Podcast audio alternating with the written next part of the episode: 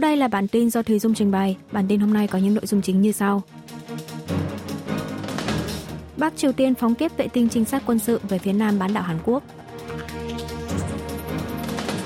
Tổng thống Hàn Quốc diễn thuyết trước Nghị viện Anh.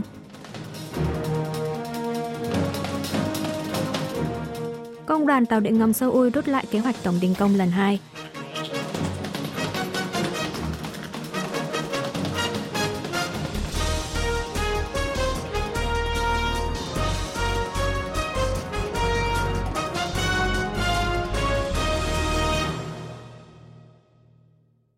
Bắc Triều Tiên phóng tiếp vệ tinh trinh sát quân sự về phía nam bán đảo Hàn Quốc. Hội đồng tham mưu trưởng Liên quân Hàn Quốc tối ngày 21 tháng 11 cho biết, khoảng 10 giờ 43 phút đêm cùng ngày, quân đội đã phát hiện việc Bắc Triều Tiên đã phóng một vật thể mà nước này cho là vệ tinh trinh sát quân sự từ bãi phóng vệ tinh khu vực biển Tây thuộc xã Thông Trang, tỉnh Bắc Pyongan về phía nam, bay xuyên qua vùng không phận quốc tế trên biển Tây thuộc đảo Bengyong và đảo Io. Trước đó, miền Bắc đã thông báo với chính phủ Nhật Bản là nước đóng vai trò điều phối vùng hàng hải trong khu vực của Tổ chức Hàng hải Quốc tế về việc sẽ phóng một vệ tinh nhân tạo trong khoảng thời gian từ 0 giờ ngày 22 tháng 11 đến 0 giờ ngày 1 tháng 12. Nhưng Bình Nhưỡng lại phóng sớm hơn một tiếng so với kế hoạch thông báo. Hội đồng tham mưu đã ngay lập tức phát hiện vụ phóng, theo dõi tình hình và đang phân tích tổng hợp các thông số chi tiết của vật thể phóng. Cơ quan này lên án vụ phóng đã vi phạm nghị quyết trừng phạt của Hội đồng Bảo an Liên Hợp Quốc, có nội dung cấm Bắc Triều Tiên sử dụng công nghệ tên lửa đạn đạo, vừa là một động thái khiêu khích nghiêm trọng đe dọa tới an ninh quốc gia của Hàn Quốc. Quân đội miền Nam cảnh báo sẽ đối phó quyết liệt ngay lập tức với bất cứ khiêu khích nào từ miền Bắc trên nền tảng là trạng thái phòng thủ liên quân Hàn-Mỹ. Do chính phủ Hàn Quốc sáng ngày 22 tháng 11 đã quyết định đình chỉ một phần hiệu lực của thỏa thuận quân sự liên triều ngày 19 tháng 9 năm 2018, Bộ Quốc phòng Hàn Quốc công bố đình chỉ hiệu lực khu vực cấm bay từ 3 giờ chiều cùng ngày, khôi phục các hoạt động giám sát, trinh sát tại khu vực ranh giới quân sự liên triều. Bình Nhưỡng xác nhận phóng thành công vệ tinh trinh sát quân sự. Hãng thông tấn Trung ương Triều Tiên KCNA ngày 22 tháng 11 tuyên bố Tổng cục Công nghệ Hàng không Vũ trụ Quốc gia nước này đã phóng thành công vệ tinh trinh sát kiểu mới Manlikyong 1 được gắn trên tên lửa đẩy vũ trụ cho Lima 1 tại bãi phóng vệ tinh khu vực biển Tây, huyện Choi San, tỉnh Bắc Pyongan vào lúc 22 giờ 42 phút 28 giây tối ngày 21 tháng 11.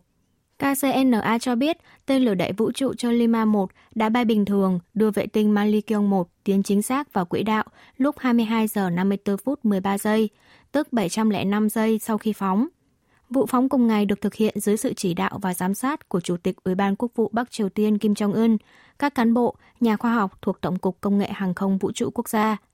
Miền Bắc một lần nữa nhấn mạnh việc nước này phóng vệ tinh trinh sát là quyền lợi hợp pháp nhằm tăng cường quyền tự chủ. Tổng cục Công nghệ Hàng không Vũ trụ Quốc gia Bắc Triều Tiên cho biết sẽ trình kế hoạch phóng tiếp các vệ tinh trinh sát khác lên phiên họp toàn thể lần thứ 9 của Ủy ban Trung ương Đảng Lao động khóa 8. Chỉ trong năm nay, Bắc Triều Tiên đã tổng cộng 3 lần phóng thử vệ tinh trinh sát quân sự. Tuy nhiên, cả hai lần phóng trước vào tháng 5 và tháng 8 đều thất bại. Cửa ải tiếp theo đặt ra đối với miền Bắc là liệu vệ tinh trinh sát mà nước này phóng lên có đủ năng lực trinh sát hay không. Để được sử dụng như một vệ tinh trinh sát thì vệ tinh phải có khả năng phân biệt được vật thể có kích thước chiều dài và chiều rộng khoảng 1 mét trên mặt đất. Tuy nhiên được biết, vệ tinh của miền Bắc mới chỉ dừng ở khả năng nhận diện vật thể có kích thước 3 mét. Mỹ lên án mạnh mẽ vụ phóng vệ tinh trinh sát của Bắc Triều Tiên. Hội đồng An ninh Quốc gia Nhà Trắng NSC ngày 21 tháng 11 giờ địa phương đã ra tuyên bố dưới danh nghĩa người phát ngôn Adrian Watson lên án mạnh mẽ việc Bắc Triều Tiên phóng tên lửa đẩy vũ trụ, sử dụng công nghệ tên lửa đạn đạo. NSC chỉ ra rằng vụ phóng vệ tinh trinh sát quân sự lần này của miền Bắc bao gồm công nghệ liên quan trực tiếp tới chương trình tên lửa đạn đạo xuyên lục địa của nước này. Bình Nhưỡng đã ngang nhiên vi phạm cùng lúc nhiều nghị quyết trừng phạt của Hội đồng Bảo an Liên Hợp Quốc, để cao căng thẳng, đặt tình hình an ninh khu vực và quốc tế vào rủi ro bất ổn. Tuyên bố cho biết Tổng thống Joe Biden và đội ngũ cố vấn an ninh quốc gia đang phối hợp chặt chẽ với các đồng minh, đối tác để đánh giá tình hình. Washington hối thúc tất cả các quốc gia cùng lên án vụ phóng lần này của miền Bắc, kêu gọi Bình Nhưỡng ngồi vào bàn đàm phán, đối thoại một cách nghiêm túc. Mỹ nhấn mạnh vẫn đang để ngõ cánh cửa ngoại giao và Bắc Triều Tiên phải lựa chọn dừng hành động khiêu khích ngay lập tức và ngồi xuống đối thoại. Washington sẽ thực thi mọi biện pháp cần thiết để đảm bảo an ninh cho lãnh thổ nước Mỹ cũng như để phòng thủ cho hai đồng minh là Hàn Quốc và Nhật Bản. Trong một diễn biến liên quan, trong tuyên bố đăng tải trên trang chủ Liên Hợp Quốc vào ngày 21 tháng 11 giờ địa phương, Phó phát ngôn viên Liên Hợp Quốc Fahan Haq lên án mạnh mẽ vụ phóng vệ tinh quân sự lần 3 của Bắc Triều Tiên sử dụng công nghệ tên lửa đạn đạo. Tổng thư ký Liên Hợp Quốc Antonio Guterres một lần nữa hối thúc Bắc Triều Tiên tuân thủ toàn diện nghĩa vụ quốc tế, căn cứ theo các nghị quyết của Hội đồng Bảo an, quay lại đối thoại vô điều kiện nhằm phi hạt nhân hóa một cách toàn diện, có thể kiểm chứng, đạt mục tiêu hòa bình bền vững cho bán đảo Hàn Quốc. Tổng thống Hàn Quốc diễn thuyết trước Nghị viện Anh đang trong chuyến thăm Anh cấp nhà nước, Tổng thống Hàn Quốc Yoon song yeol ngày 21 tháng 11 giờ địa phương đã có bài phát biểu trước nghị viện nước này. Ông Yun lần lượt đề cập từ hiệp ước đầu tiên với Anh cách đây 140 năm cho tới việc Anh cử quân tham gia chiến tranh Triều Tiên 1950-1953, sự hỗ trợ của London trong quá trình công nghiệp hóa của Hàn Quốc, nhấn mạnh quan hệ song phương sẽ tiếp tục phát triển lên một tầm cao mới. Tổng thống nhấn mạnh 2023 là một năm quan trọng và ý nghĩa đối với mối quan hệ hợp tác giữa hai nước. Trong năm nay, quân đội Anh đã lần đầu tham gia tập trận chung Hàn Mỹ. Hai bên cũng đang xây dựng một hệ thống hợp tác an ninh mạng mới.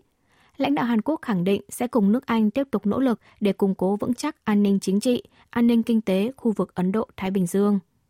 Ngoài ra, Seoul sẽ tiếp tục đẩy mạnh nền tảng hợp tác ở lĩnh vực chuỗi cung ứng, kỹ thuật số, bắt đầu đàm phán để sửa đổi Hiệp định Thương mại Tự do Hàn-Anh, mở rộng hợp tác kinh tế với London. Lãnh đạo Hàn Quốc đề xuất hai bên cùng hợp sức để giải quyết các thách thức như uy hiếp hạt nhân Bắc Triều Tiên, tranh chấp trên toàn thế giới, cách biệt kinh tế giữa các quốc gia. Ông Yu nhấn mạnh mối quan hệ song phương Hàn-Anh sẽ được tái sinh, trở thành một mối quan hệ đối tác chiến lược toàn cầu thực sự.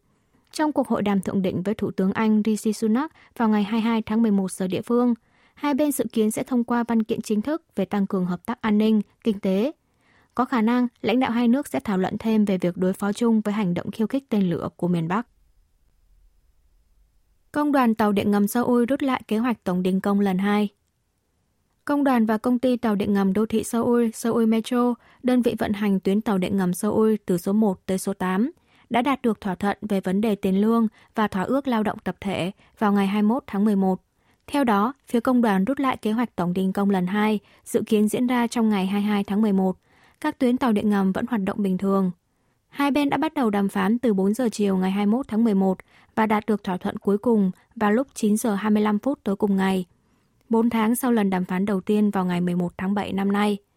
Phương án nhất trí giữa hai bên có nội dung Seoul Metro phải thảo luận với phía công đoàn để xúc tiến bổ sung nhân lực cho những lĩnh vực cần nhân lực an toàn, nhất trí tiếp tục đối thoại để tìm kiếm phương án xúc tiến.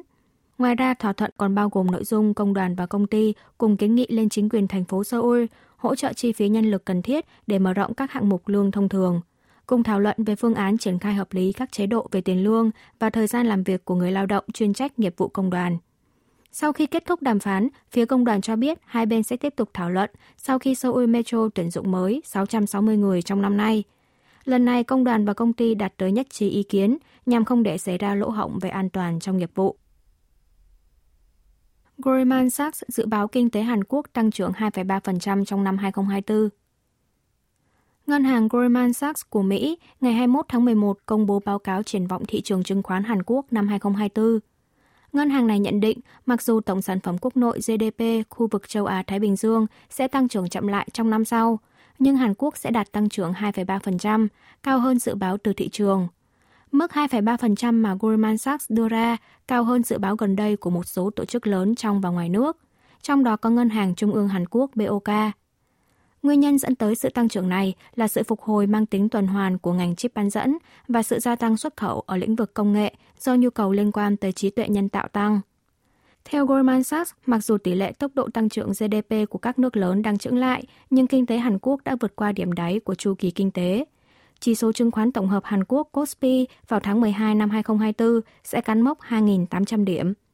Trong khi đó, Goldman Sachs dự báo tỷ giá hối đoái won đô la Mỹ vào quý 1 năm sau là 1.312 won đổi 1 đô la Mỹ, sẽ giảm dần tới quý 4 là 1.251 won đổi 1 đô la Mỹ. Nhật Bản bắt đầu vận chuyển nước thải nhiễm xạ, chuẩn bị cho đợt xả thải lần 4. Công ty điện lực Tokyo TEPCO của Nhật Bản ngày 21 tháng 11 đã kết thúc đợt xả thải lần 3 nước thải nhiễm xạ từ nhà máy điện nguyên tử Fukushima ra biển. Báo Tokyo đưa tin, trong 3 đợt xả thải đầu tiên, nước thải nhiễm xạ trong bể đo nồng độ phóng xạ được đưa thẳng ra biển. Tuy nhiên, trong thời gian tới, TEPCO sẽ chuyển nước thải trong bể chứa riêng tới bể đo nồng độ phóng xạ, rồi sau đó xả ra biển. Từ ngày 6 tháng 11 vừa qua, công ty này đã bắt đầu chuyển 7.800 tấn nước thải chứa trong hai bể chứa tới bể đo nồng độ phóng xạ và dự kiến hoàn tất trong năm nay. Hai bể chứa nước thải trong đợt xả thải lần 4 cách bể đo phóng xạ lần lượt là 150 m và 90 m. Tuy nhiên, bể đo phóng xạ lại nằm cách bể trữ nước thải của nhà máy Fukushima hơn 1 km, nên có ý kiến lo ngại rò rỉ nước thải nhiễm xạ trong quá trình vận chuyển. Do đó, TEPCO bố trí 4 nhân lực giám sát để kiểm tra đường ống dẫn mỗi 30 phút một lần. Nếu xảy ra sự cố vào ban đêm, thời điểm khó đối phó, thì công ty này sẽ cho dừng việc vận chuyển. Hệ thống cấp chứng minh thư của Hàn Quốc bị gián đoạn dịch vụ trong 20 phút.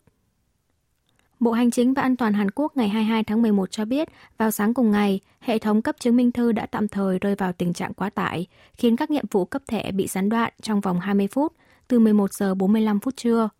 Bộ Hành chính và An toàn đã thực thi ngay các biện pháp khẩn cấp, khắc phục lỗi kỹ thuật vào lúc 12 giờ 5 phút trưa cùng ngày.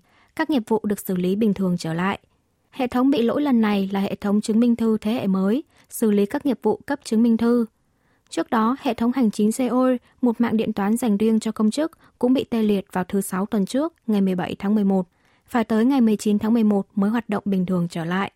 Bộ Hành chính và An toàn cho biết các hệ thống điện toán khác như Cổng Dịch vụ Dân sự trực tuyến Chính phủ 24 đều đang hoạt động bình thường. Quý vị và các bạn vừa nghe xong bản tin của Đài Phát thanh Quốc tế Hàn Quốc KBS World Radio. Tiếp theo là chuyên mục Tiếng Hàn qua phim ảnh do Y Trong Ưn trình bày.